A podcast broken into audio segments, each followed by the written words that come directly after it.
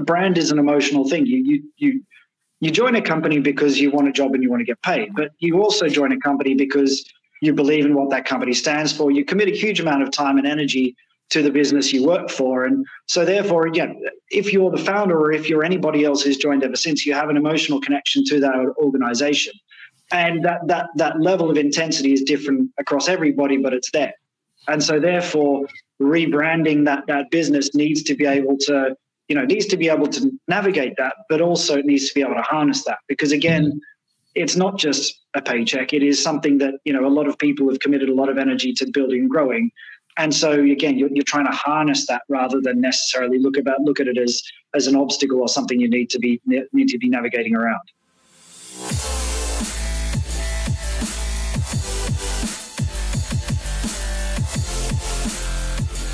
Welcome to Screw It, Just Do It, the number one ranked entrepreneurship podcast for business owners, entrepreneurs, and those aspiring to be so. The aim of this show is to showcase the world's most inspiring and interesting people we've decided to screw it, just do it. We offer 20% inspiration and 80% education, giving you the tools and advice to start, grow, and scale a successful business. I'm your host, Alex Chisnell, fellow entrepreneur, podcast agency owner with a number one podcast, and startup advisor to global startup generator and early stage VC, Antler. Each week, I release two episodes, a Q&A every Wednesday with one of the world's most inspiring figures, plus a solo episode every Saturday where I cover the challenges that all of us are facing as entrepreneurs. This episode is brought to you by FreshBooks. When building a business you're passionate about, it's easy to feel like there aren't enough hours in the day. Trust me, I'm still there. And if you're doing all the invoicing and accounting on your own, you're probably spending time on work you don't love. FreshBooks is built for business owners like you. It's the all in one accounting software that saves entrepreneurs and freelancers up to 11 hours a week. That's 11 hours you can spend nailing a client pitch, serving your customers, or honing your craft. From building, sending, and following up on invoices to tracking and managing expenses to processing online payments. FreshBooks automates and simplifies all the tough and annoying parts of running your own business. It's also super easy to get up and running, and the award winning FreshBooks support team is always available to answer your questions. Try FreshBooks free for 30 days. No credit card is required. Just go to freshbooks.com forward slash just do it to get started today and get more time back to building the business that you love.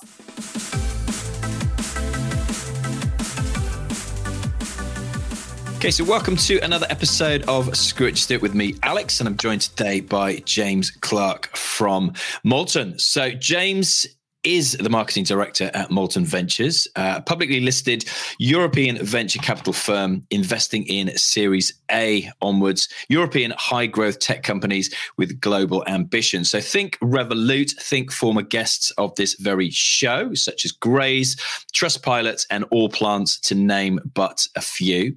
James has got 20 plus years of experience when it comes to, to marketing, to business strategy, uh, leadership, combined with a deep knowledge of tech and tech investment and was formerly head of tech and life sciences primary markets at the London Stock Exchange. So, welcome to the show, James.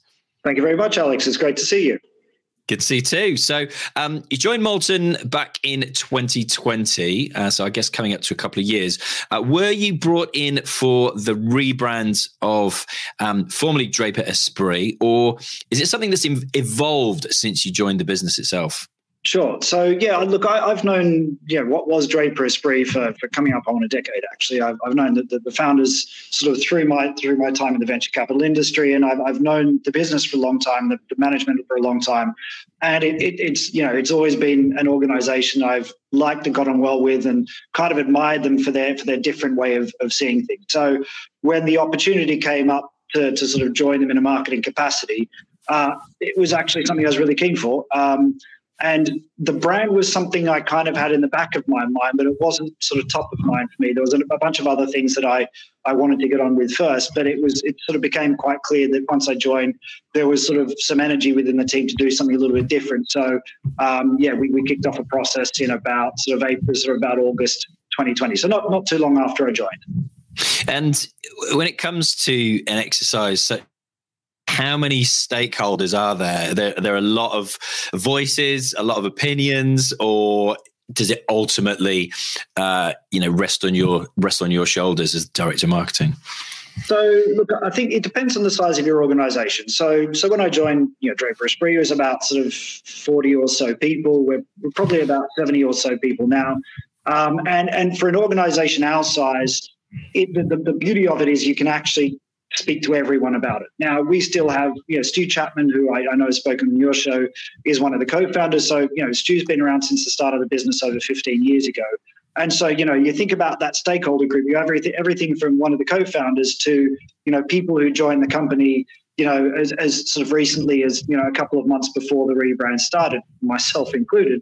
Um, and so you have this real diversity of experience across the organization. And one of the things that I'm really sensitive about as, as, as a marketing person is that you don't want to be seen as the marketing guy who came in and wanted to change everything. And and that that something was something was I was very conscious about. And so therefore I didn't come in with a with a desire to change everything. I came in, got got got a feel for how people felt about the brand internally, and then throughout the process tried to make sure that I wasn't running the process. I was sort of the cipher or trying to sort of draw out information from the people of the company to try and make sure the brand was an expression of them rather than something that it was driven by me. And so I kind of mm. see myself as as a facilitator more than as somebody who is trying to impose a brand on the company because it, that doesn't work if you're trying to do that. You have to try and you have to try and capture the mood within the company and bring that forth because ultimately a brand is an expression of the, the people that, that are within it.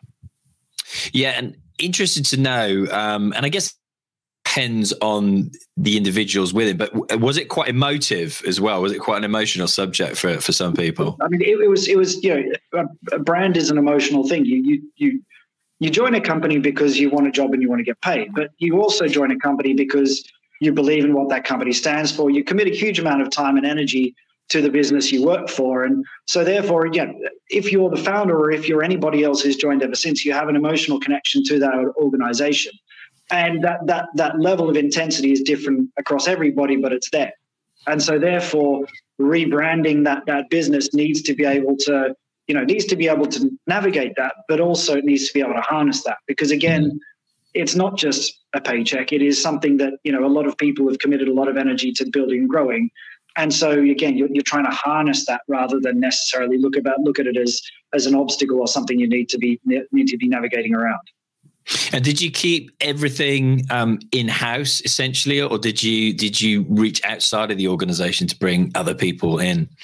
So I've got a, a, long background. So before sort of my the first ten years of my career were in brand advertising. So doing brand processes like this from the agency side is something that I've got a lot of history on. So I felt pretty confident in my ability internally to manage the process and working with partnerships. So we, we sort of put together a, a steering group and, and, working group to be able to run the project through of a smaller number of people. But obviously, with this sort of stuff, it, it helps to work, you know, with very high quality branding partners. So obviously, we put a we put the brand project out to pitch. We had agencies pitch to us, and we selected a really high quality partner in, a, in an agency called Koto, uh, actually who were put who were put onto us by one of our one of our portfolio companies, and and and sort of we we nice. realized actually done a few other VC firms as well. So there's referral, there's building relationships, and there's trying to find a partner who's going to help you through this process. Probably something else to consider is that you know we were we were doing this in August 2020, and and branding processes tend to be very high intensity. There's a lot of interaction, there's a lot of work, and we were doing this remotely. We were doing this in lockdown. We were doing this at a time when you couldn't do the sorts of things that we needed. You would traditionally want to do with that that kind of a, a bit of work. So finding a partner who understood that and had a process to work around the remote side of the, the, the activity was was hugely important for us. And Koto is sort of they sort of they're a bit of a remote first business themselves, you know, offices in London, Berlin, and, and LA. So we wanted to work with a with a partner who knew how to make that process work remotely. That, that that makes perfect sense because, as you said, normally you'd probably all get you know all get together and you'd have big whiteboards and you'll be you know throwing yeah, ideas at the screen yeah. and breaking up into these, little these groups. Are these are all the classic cliches of a rebranding process, and we have so, yeah, you, are having to you're having to really think about how you can do this sort of thing differently, and having a partner who has a method to do that is is so important. Mm, and and you know I, I, guess you know hindsight, etc. But looking back to it now, how risky a move was it at the time, and how right do you think you've got it thus far? Um, look, any any brand change is always a risk. I mean, you, you sort of you've, you've, you've built we had built up 15 years of of, of I guess sort of understanding of our brand uh, within our industry over that period of time, and so so yeah, and even though there have been sort of name changes throughout that, we'd sort of the, the Draper or the Esprit part of the name had been involved for, for a long period, yeah, a decent period of time. Um, mm. That said, you know, that, that sort of you you kind of like any kind of thing, there's opportunity within that risk. And the way we looked at it was our business had evolved a lot, especially over the last you know five years. We've gone public. It's a radically different thing for a venture capital firm to go public. The company mm. has grown very substantially um, had grown very substantially in the time that had been on the public markets. You know, we'd sort of we'd had some new management come in. We have a new CEO. Martin Davis had joined us, I think, in about November 19. So there was sort of a lot of evolution within the business that was pushing for some sort of recognition around the brand as well. You know, we have new leadership of the investment team. There's, there's a lot of reasons why we were trying to do this, and so therefore we sort of sort of saw yes, there was risk involved, but there was a, also opportunity around that of recognizing where the brand had, where the company had changed and having a brand that tried to reflect that. Other things that was were a consideration for us was, you know, we'd been listed on AIM, which is the, the, the sort of junior growth market for London Stock Exchange, and we were considering a move to the main market. We're now we're now on the main market. We're FTSE 250 sized, and so there was this recognition that as as our business grew, we needed a brand that could you know could help us grow with it or the, a brand that could go with us as we grew. And we, we felt that, that that sort of the Draper Esprit brand was sort of part of our heritage, but not necessarily part of our future. And so we needed mm. a brand that could be recognizable and help us. Uh, help us, I guess, sort of talk about the ambitions we had as a company to scale and go into the future.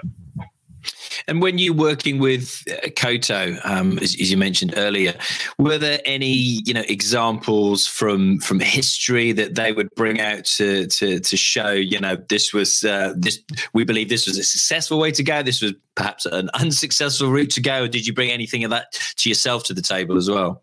Um, look, there's one of what I wouldn't put it in those terms necessarily. The, the way I'd put it is this: you know, venture capital is an industry that has changed in a staggering amount over the last 15 years. I mean, you think about how the technology, how technology has changed our, all, all of our lives in the last 15, 20 years. Well, venture capital has changed a lot in itself. And, you know, it's gone from being kind of a cottage industry to the, the sort of the financial engine that drives entire economies now. If you look at, you know, the number of, or just, just look at all the biggest companies in the US, they're all tech companies and they're all pretty much all venture capital backed. So venture mm. capital itself has changed remarkably, and European venture capital, of which we are part, has changed dramatically as well.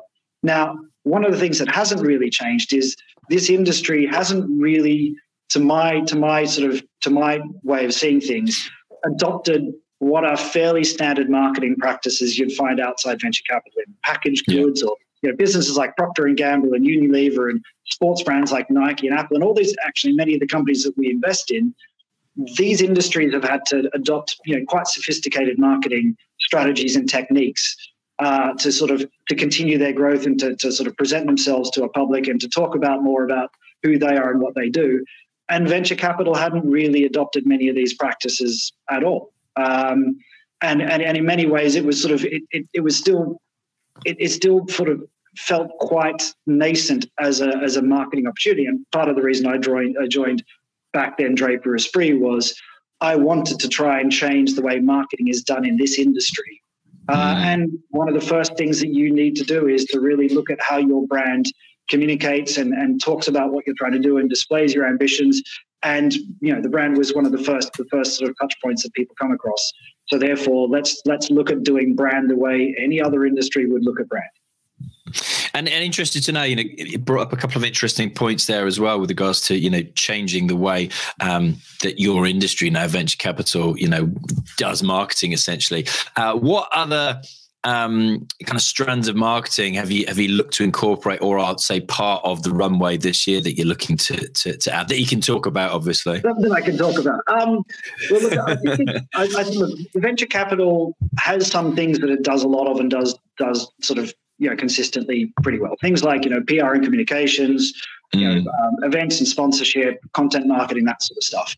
And and in my opinion, you know, you need to be you need to be able to be you know top level at those things so you can get permission to do the stuff that might be a little bit more a little bit more different. I mean, something Got that you. we did not long after I joined was we did yeah a, a very small run, but a, sort of a very short, sharp um, social media ad campaign in sort of the the autumn of 2020 um, that, to my knowledge, most venture capitalists have never done. You know, stuff like pay per click and social media mm. advertising and, and all that's like the sorts of things that that are, are pretty basic for, for, for almost any other industry. Most people don't do those things. And we had a very specific target we wanted to do. And we had a purpose behind what the campaign was doing. And, you know, we, we, we overachieved in terms of the metrics we were going for. Um, and so, you know, it, for, for me, it sort of said, well, okay, there's, there's things that we're not doing that we could be doing quite differently. And, you know, if you're a, a venture capital firm that's done different things like being publicly listed, why don't you think about doing things differently uh, in other parts of your business? And, and marketing is very much the sort of well, my, my focus for how to do those sorts of things differently. Mm, interesting.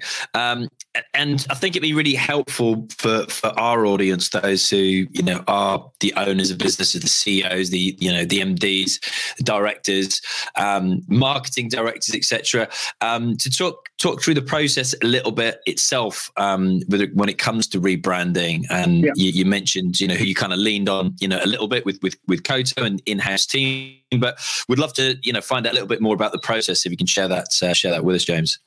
Yeah, sure. So look, um, as I say, this was part of my my my marketing. You know, how I cut my teeth in marketing and advertising mm. in the first place. And I think the thing the thing to bear in mind about marketing is, oh, sorry, a, a rebrand is in many ways you are trying to understand what the company does very well and what the company stands for, and then and then kind of find a way to express that. And and most people think about the logo and the colors and the fonts and you know all that sort of stuff that is the the, the visual expression of a, what a brand does. But a lot of and to my mind at least 75% of the effort happens at the start of the process where you're trying to get an understanding for the business itself. And it's, it's a it's a bit like an hourglass. You spend you know you know quite a quite a substantial period of time and effort concentrating down all these aspects of what the business stands for down to like a single proposition that expresses that business. Um, and so we spent you know, probably probably about four months uh, towards the year 2020 pulling together our strategy. You know, going out interviewing our team, you know, interviewed everyone across the business, interviewed people in our portfolio, interviewed interviewed people not in our portfolio, interviewed other VCs that we work with, you know, trying to get an understanding of what they think makes us us. Uh, and then, then what you do out of that process is you go, well, look, here is a, whole group of things that could be defined as as this business name to be decided. You know, what is what is at the core, and then you need to need to sort of figure out which ones of those those are most salient to you as a business, but also then which ones are most salient to your audience. So mm. find a way to combine the thing that everyone in your own business agrees is a fat, you know, is an important thing to you, and then find the thing that you think is going to be important to your audience. Uh, and the audience for us could be entrepreneurs, it could be other members of the tech industry. We're publicly listed, so things that would be interesting to our investor audience, to stakeholders, so that it's sort of quite a broad group. But you have to try and find that proposition that defines you as a business, and then also other people see you as that thing. And if you bear in mind a a brand is not something that you can control. A brand is something that you hmm. you put out into the world, and it's it's, it's the, the, sort of the the collective knowledge of this company for everybody that that, that that comes across it. And so, therefore, you can't.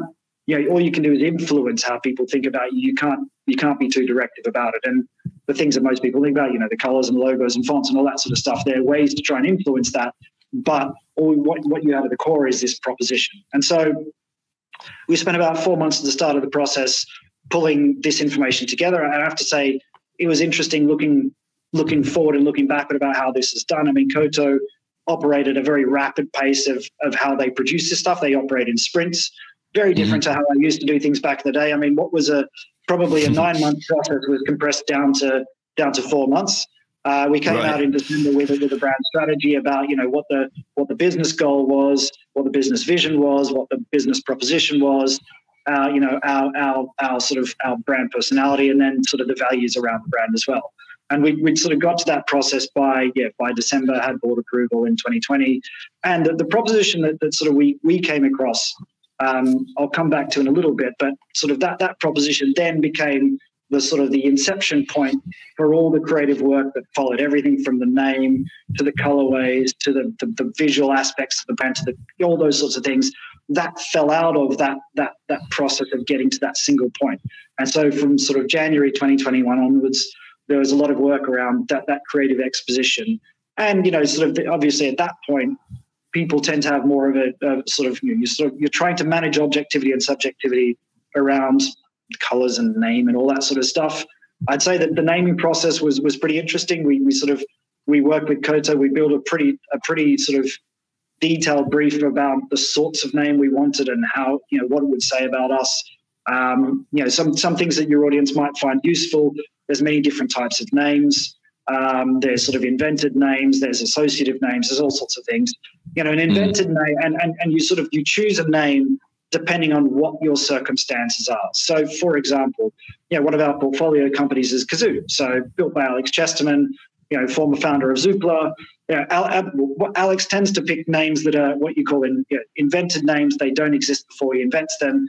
But he builds mm. big consumer brands, and big consumer brands tend to have marketing budgets that help put meaning behind that name. So Cazoo is a great example of this. Now, venture capital firm, we don't have big marketing budgets, so therefore you're trying to pick a name that that that, that helps tell that story before you get before anyone sort of gets any further. So Got we it. want yeah. what you call an associative name, a name, mm-hmm. a, a, word that already exists that enables you to help tell a story through the name.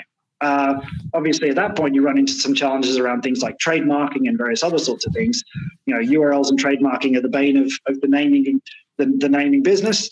Um, but we, you know, we, we picked a name that would express part of our brand and part of our personality and, and set an emotional sort of connection to the brand through the word itself so people could understand that a little bit better. So the name process happened. You then send out, you know, you pick a handful of names, they go off into trademarking. That can take three to six months. Meanwhile, you're having to develop the other parts of the creative aspect of the brand, you know, the visual look and feel. And th- this is one of the interesting challenges. It's not a linear process. You can't mm. go, we've got a name, now let's do the creative work because hypothetically, what do you get back from trademarking could be one of a handful of different names. Yeah. So again, that's tough. Yeah, that is tough. So what, what you end up doing is rather than going, you know, if, if you look at it in a, if you look at it sequentially, you go proposition, name, and then visual brand. Whereas mm. we have to go proposition, name to one direction, visual brand to, in, in, to run in parallel, and then try and connect them up at the other side of that. And look, it's there's there's a lot of marketing theory behind that. And I won't bore, I won't bore your listeners, but if anybody wants to get in contact with me, I will bore them if they're interested in it. Um, but, but what you're trying to do is you're trying to build something that is intellectually coherent.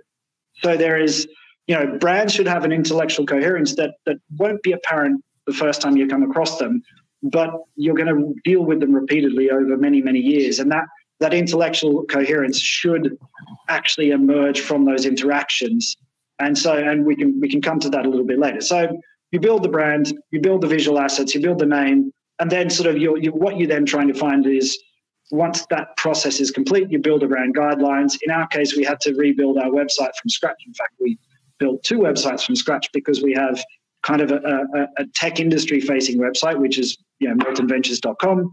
And then we, because we're publicly listed, we need to deal with our investor relations. So we have an investor relations website which is ah. investor.com. So I they, and they and they they are structured differently because if you're talking to the, the tech audience, you're the, the, the, the, people coming to your website, there's a process of discovery. They want to mm. understand what makes you tick and understand your values and understand how you make investment decisions and these sorts of things. Whereas the people yeah. coming to the investor relations website, you're an asset manager from a large pension fund you need to just grab information that is relevant mm-hmm. to you mm. as quickly as possible, or you might be you might be building software that scrapes our website for that information. So that information architecture is structured completely differently. So we have to think about that when we're really rebuilding the websites, along with doing the rebrand, and along with doing the rename, and along with all the other sorts of stuff we have to do as well. So the process itself was so August 2020 to launch in November 2021. We ultimately decided to launch in November because uh, it was a few weeks before we had our, um, our, our interim results being publicly listed. It was a week after one of the big events in the tech industry, which is Web Summit, and a few weeks before another web, uh, big industry event, which is Slush in Helsinki. Yeah. And we wanted to be able to, you know, land after one, but be prepared for the next one. So that that sort of we, we ended up with a fairly tight window of I think the 9th of November is the date we ended up going for the rebrand launch. So mm. 15 months, something like that from start to finish. But yeah, a lot of stuff that happened in the middle. And uh, it's interesting because I, I, was having a conversation yesterday with uh, Ben Branson, who's the founder of Seedlip, the, the non-alcoholic um, yep. drinks Love brand. And um, yeah, me too. Me too. And I, you know, I didn't realize that his background was literally his father had a, you know, his mother had a farm, which is where you know he, he kind of learned that, you know, the yep. different herbs and etc. And, and he came. His father had a design agency, so he said he was actually, you know, going out to um, pitch to two different agencies. And his father's like, "What are you doing that for?"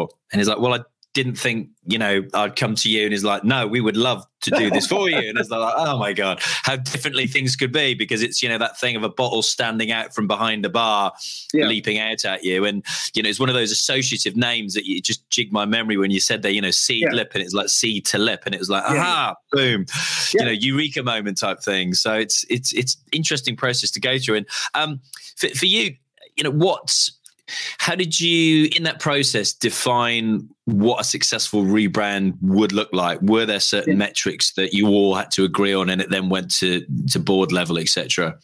Yeah, so I mean, it, was it was not quite as uh, there wasn't quite the process that you talked about, but I, I did have some goals for it. And so, yeah, one of the things we realized pretty early on, right at the start of the, the they, they call the immersion session with Koto, where you're basically effectively putting yourself on the couch and trying to understand what you tick. Um, and, and, for us, it was, you know, everyone in the company, everyone in Draper Esprit had a different conception of what Draper Esprit meant. And so if everyone in the company sort of thinks about it slightly differently, then everyone, you know, it, it that that difference magnifies as it gets further out into the industry. So the first thing we needed to do was we needed, as I say, we need to find a common proposition we could all get behind, and you know, make more possible, which is also our also our motto was the proposition that, that we came up with. And it's this idea that, you know, venture capital exists to make more possible. We invest in companies who make more possible. We're publicly listed, so for our our, our investors, we make more possible. You know, we have a we have a big commitment to ESG, so therefore, that make more possible takes on many different dimensions. So we wanted everyone to be able to gather behind that, and so therefore, I wanted to, to produce a brand. Firstly, that everyone in the company would accept and like, and you know, this this this this has been great. It has worked very well that way. The second thing was, you know, being pretty pragmatic about this. You want the industry, our you know, venture capital industry and the investment community to accept the name. So, mm. do they start adopting your name pretty quickly? And you know, Molten Ventures, formerly Draper Esprit, very happy. You know, you, people start to just recognize, oh, that's that group of people. Molten Ventures is what used to be Draper Esprit.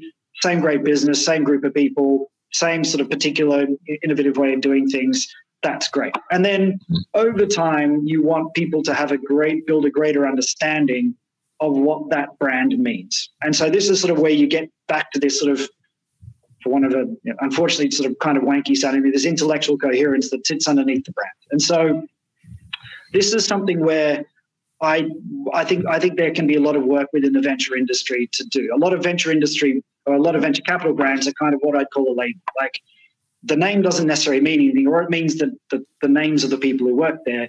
It's kind of a label to help you go, oh, that company means those people, but it doesn't tell you anything about what those people stand for, the sorts of things that they do. It, it's something that you have to spend a lot of time building up over time. Whereas if you get the, the, the, brand association right, then then people understand a lot more about you before they even come and speak to you. Mm. And so for us, it was this sort of we call this idea of you know this this idea of transformational energy. So, you know, if you look at venture capital as as a, as a process, we invest into great companies and we help them to expand and, and build themselves into something bigger and better and newer. Uh, but in, in many ways, there's a difference between venture capital and other forms of investment where it's not just money we put into it, there's huge amounts of time and effort. And, and, and Molten Ventures really prides itself on working on boards and providing extra services and going the extra mile and providing knowledge and energy and, and insight to help our companies grow. And so that in many ways that that point of investment, that point where we get involved with the business and the, the further stages of, it, of it, the further stages of investment we get involved in are moments of transformation for those portfolio companies where we, you know, for us, it's not just about money, it's this energy that we put in that, that is beyond the capital that we invest. So, mm-hmm. this idea that we provide transformational energy that helps companies to make change at a key point in time. And so, one of the things, you know, we, we you know, venture capital tends to be around very sort of technology driven companies, and technology is about science. And if you look at the world of science, there is a there is a moment in sort of in, in physics that, that, that captures this idea of transformation through energy. And if you remember your high school physics, this idea of state change, you know, you go from solid to liquid mm. to gas to plasma, and each one of these states of change or change states is is is in is created by an injection of energy. You know, something is solid, you inject a bunch of you inject a huge amount of energy, and it becomes liquid. And you take inject more energy, and it becomes a gas. And if you keep injecting energy, it becomes a plasma. And each one of those states can do something that's different the previous one couldn't for. You know, yeah. liquids flow around objects the way solids can't, and gases expand to fill space the way that liquid can't, and plasma is so powerful it just cuts through everything. So you're sort of creating a, a sort of an analogy between venture capital and this physical process of state change. So if you look mm. at you know the, the shapes that we've used in our visual identity, there's these moments of contact where those states change. You know, square is the solid, that sort of um, that that sort of oblong shape is liquid. So each one of these states in, involves a point of state change, and we're trying to create an analogy for what venture capital and, and we specifically are as a firm and how we can help our companies transform. And that and the name came from that. So if you think about that first point of transformation, when solid goes to liquid, it becomes molten, and that that was the origin of the name. I love it. It's probably one of the few things I've retained from my science lessons back in, well, the, back the, in the, day. The, thing about it is, we, we don't expect people to go, oh, look at the shapes. That means state change. It, it's yeah, not going to happen. Yeah. But it's over a period of time, people become familiar with it, and there's a point of discovery. I mean, there's you've seen the stuff circulating circulating around on Twitter and LinkedIn and whatever else, and somebody goes, oh, look at the Amazon logo. The the little light, the, the, the arrow goes from A to the Z, and there's a smiley face. Oh, it's oh, there's there's there's, there's layers and yeah, so yeah. what you're hoping is that over a period of time, through through you know further interaction, you're able people sort of gain a greater understanding of this sort of stuff to the point that at some point in the future, people might connect this idea that oh, Molten Ventures, transformational energy, they can help my business transform because they do more than just capital. They they give themselves to us to help that happen. And, and interesting to, to, know, you, you mentioned, uh, you know, when you were going through that, that initial part of the process and, and, interviewing people and getting people's opinions, that you spoke to other VC firms as well. There's not there's not that many industries in the world where people in a competitors, should we say, actually do speak to each other. Podcasting happens to be one of them where people do as well. But interested to know, were, were there any like red herrings that came from those conversations, or were people uh, aligned? And look, I don't think so. Venture capital is an interesting industry, as you talk about. I mean, look, we we compete with each other ferociously, but you might be sitting on the same board as another company, and you know, ultimately, mm. we act in the interests of the companies we invest in. So having venture capitalists like fighting like cats and dogs on a board or behaving like dicks to each other isn't helping the portfolio companies. You know that that mm. so therefore there's a degree of cooperation, and and it you know it if we're asking somebody else look, we need your feedback on this. They probably sit on a board with us at another company. And if everyone on the board is looking better, you know, a strong brand, that just helps the portfolio company. So there, there's a lot of like, there's a lot of enlightened self-interest, I suppose you put it that way. And and it's sort of without without sort of you know make it seem to to sort of you know sunshine and roses. It because it, it's very competitive. There there is sort of a realization that we we work together to the benefit of the portfolio companies we work with, but we compete like compete fiercely to be able to invest in those businesses.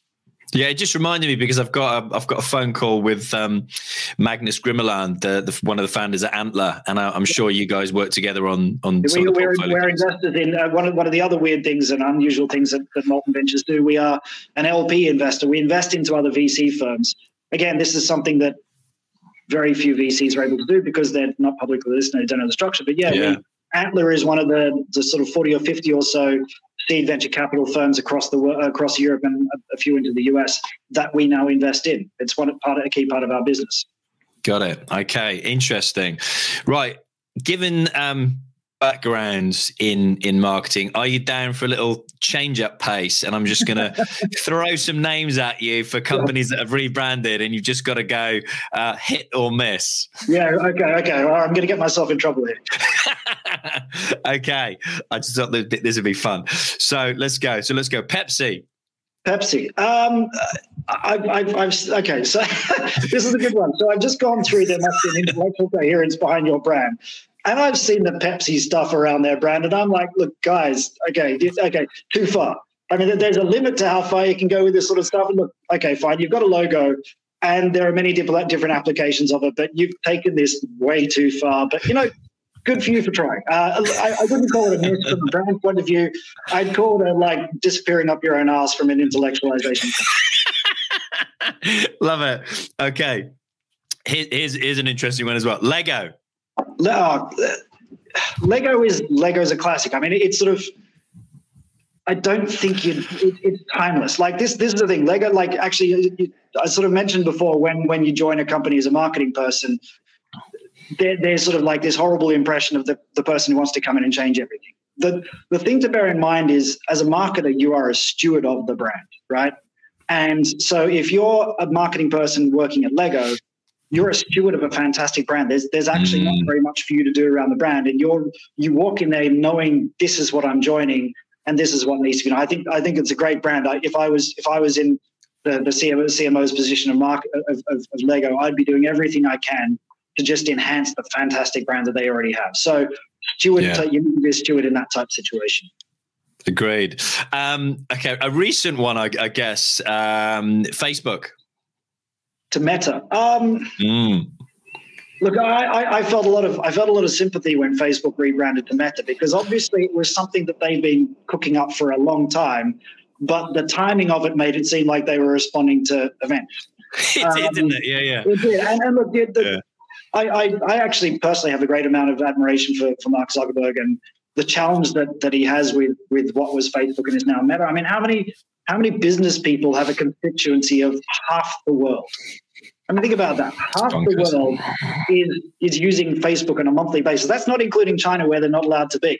So mm. it's more than more than half the available world they're operating with, and so so it, it's think about the, the level of cultural challenge you have there. And, and Facebook you know, and Zuckerberg have looked at the world and gone, you know, we we need to be actively changing the world. They've they've taken a big bet on thinking that you know the, the metaverse is the way to go, and they've picked the most you know the most universal way to dream, you know, to, to, to own that that particular space, and they've gone with Meta. It just I, I have a great deal of sympathy that something that's probably taken months to work on happens to come out within weeks of well, okay, they've been in trouble for a long time, but it's specifically within weeks of issues that makes it seem like they're responding to events. And that's, I just, yeah. you, know, you look at that and you're like, oh, they're but for the grace of God type thing. It's like a lose lose, isn't it? Yeah. Um, yeah. What about going back a few years, I guess? Uh, British Airways, BA. Um, look, I got in, this is, this is going to sound embarrassing. I got into advertising because of the British, adver- British Airways face uh, campaign that they did back in the 80s. It was, it's the, like for me, it's the iconic advertising ad. Like it's, it's the ad that, that, that I think all ads should be measured by. And so uh, hmm. the, the, the, the thing that I feel about British Airways is they've traded off their reputation for a really long time and the experience does not match up to does not yeah. match up to the brand. So the, the idea of to fly to serve and all that sort of thing it's great if you live up to it, but it's not mm-hmm. a customer focused organization. It's a it's it's just no, not. Agree. So I, I, I feel that um, there there is a brand that, that needs to have a really solid look at itself and and and realize that you know marketing is actually bad for it. There's, one of my favorite marketing sayings is uh, you know nothing kills a you know nothing kills a um, a shit product like great marketing. And uh, and and British Airways is that. It's it for me. It's a, it's a product with, with great marketing that people still you know are emotionally attached to. Mm, very true. I've got loads, but I'm only going to give you one more because I know okay. um, to fit into the time by slot. Way, I've, just, I've just written myself out of all sorts of jobs. maybe, maybe, maybe not. Maybe not. Maybe maybe the people at Lego like James, we don't need you, and the people at British Airways are like, well, we need to give them a call. Anyway, well, exactly. It could it could work like that. It could. Okay, last one for you, James. I appreciate you playing along with me on this one. McDonald's. How do you feel okay, about McDonald's? So I spent, I spent the, the, my, my first job, I spent six years working at McDonald's. Um, no way. I didn't know. No, that. no, no. Okay. I, I, it was, yeah, it was actually, I, McDonald's took me through university, took me all around. Like I traveled, you know, spent, saved money and traveled, all that sort of stuff. So I've always got a soft spot for McDonald's. Um, the, the, challenge for them is they're in, they're in a very strange space. And I think that, you know, if you're, if you're the, the burger company, uh, and you're being you're being beaten on one side by people who make more specialized burgers and there's sort of there's a whole fat around burgers but you can't follow that because you're all about sort of consistency and reliability. Mm. and then on the other side you have sort of these health products. Um, look I, I, think that they you know they they ultimately have done a, a, a, great job in a, in a pretty competitive space. They've got the, the the intelligence from a marketing perspective to know how to find audiences and be able to win them over with new propositions.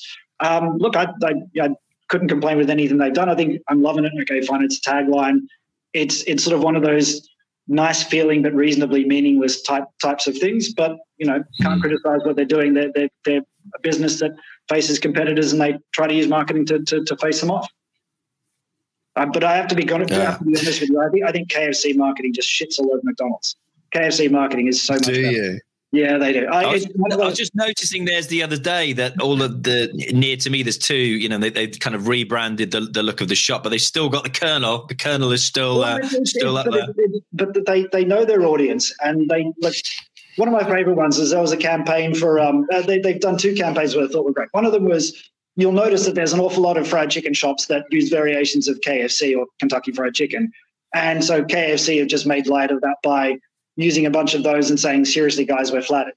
Uh, and the other one was um, at the end of lockdown, they did a campaign about people having to try and make their own Kentucky Fried Chicken, um, their own KFC uh, in lockdown. And now the lockdown's over, you can go and get the real. It was it was so well done. Uh, and so mm. I know mm. you've asked me about McDonald's, but I'm sorry, KFC just do it better. Love it, love it. Um, and to, to, to finish up, um, for, for those who, want to find out a little bit more about Molten Ventures as well. First yeah. off, last portfolio brand, would, would, it have been allplants or have there been other investments since then that I? Uh, no, the most recently was a company called Mostly AI, uh, which they produce um, artificially generated data so that other companies can train artificial intelligence models on data. It's it's it's wow. one of those sorts of inception kind of businesses, but it's, yeah. you know, it's based out of generally yeah, huge brand. Uh, we've got uh, another deal actually announcing on Monday, but it's, it's sort of a follow-on deal. So we've invested at an earlier stage. They're doing another round. We kind of we have a cycle at the moment, which is sort of an announcement every two to three weeks. So right. it's not just new companies we invest in. As I mentioned, it's know that idea of the, the transforming shapes. It's not just that first deal; it's every deal, mm. it's the subsequent deals because we work with these companies over the long term to help them grow. So, but mostly AI was a couple of weeks ago. It's most recent. We have a, another announcement on Monday, and then we have uh, other ones coming up in the next few weeks. Okay, and for those who you said you got like two websites, but for those who'd yep. like to find out a little bit more, um, yep. where would be the, the best place to um, to find out more about Molten Ventures and how that might be able to impact their own business? Um, yep. Yeah. So I guess if you're if you're a business owner, so obviously moltenventures.com is our main website. Um, it's interesting to check out the insight section. That's where we've basically we we we've sort of found stories within our own portfolio where they have, to, yeah, they've been able to transform uh, through various different business challenges they face. You know, Bobby Healy from Manna Aero talks about being able to win over local communities uh, and regulators who might be a bit afraid of drones. There's other, all of our, yeah, we try and find stories from our portfolio where those businesses tell stories of their own business transformation. Um, investors, we, I can't say too very much, uh, too much because we, you know, there are issues around sort of regulations around publicly listed companies, but those those people can find those investors can find a link to our our um, our, our investor relations website via the main moltenventures.com website as well. So moltenventures.com, go and check it out. You can find out a little about, a bit more about the rebrand itself. You can find out about our portfolio. Um, you can read a lot about our investment team. You know, the, there's details about our investment team and the companies that they work with. Because as I mentioned, it's not just about putting money in; it's spending time helping those companies grow over time. So there's the, the website is actually demonstrates it. It demonstrates the connections between the investors themselves and the companies they invest in. But likewise, if you visit the portfolio page, each of the portfolio companies will tell you about the investors that are invested in them. So it connects connects to each other in that way as well. And um, and then I'm guessing it would be LinkedIn for James Clark if you're from Pepsi or Lego or, or probably BA. Yeah, yeah. Look, uh, yeah, uh, maybe just yeah. I'll, I'll, send you to a PO box if you've got if you've got your name.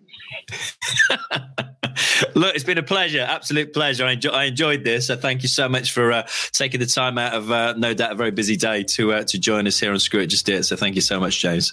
Thanks so much, Alex. Great to speak to you, and uh, I hope your listeners enjoyed it. I look forward to hearing you from more from everybody. Take care. Appreciate it.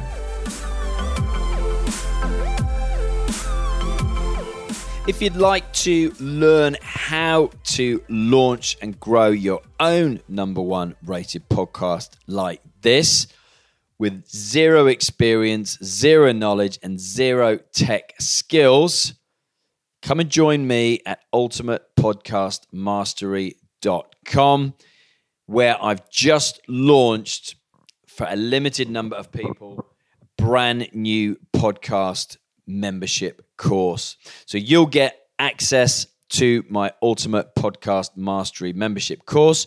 You'll get my digital workbook, my progress sheet, my launch checklist, and all the nitty gritty cheat sheets, templates, and scripts the Podpreneur way. You'll also get weekly live Q&A with me, exclusive WhatsApp group chat, and entry to my private Facebook group, as well as access to all my past interviews and trainings with special guests as well. This is available for a limited time for a limited number of people. So once it's gone, it's gone. But if you'd like to learn how to do exactly what I'm doing now, then I'll show you how. Head on over to ultimatepodcastmastery.com. If you found value in this free podcast, all I ask is that you tell somebody else about it. You don't have to leave a review or write a post on social tagging me in the Screw It Just Do It hashtag, but if you do, I promise to give you a shout out on a future episode and you have my eternal thanks. I'm at Alex Chisnell on LinkedIn, Twitter, and Facebook, plus at Alexander Chisnell on Instagram. Alongside the Screw It Just Do It Facebook page, this houses the Screw It Just Do It community and has the most up to date information on all things Screw It Just Do It, including all of our live events. I love hearing from you if you either message me on LinkedIn or email alex at screwitjustdoit.org. I promise to reply. Just give me a little time.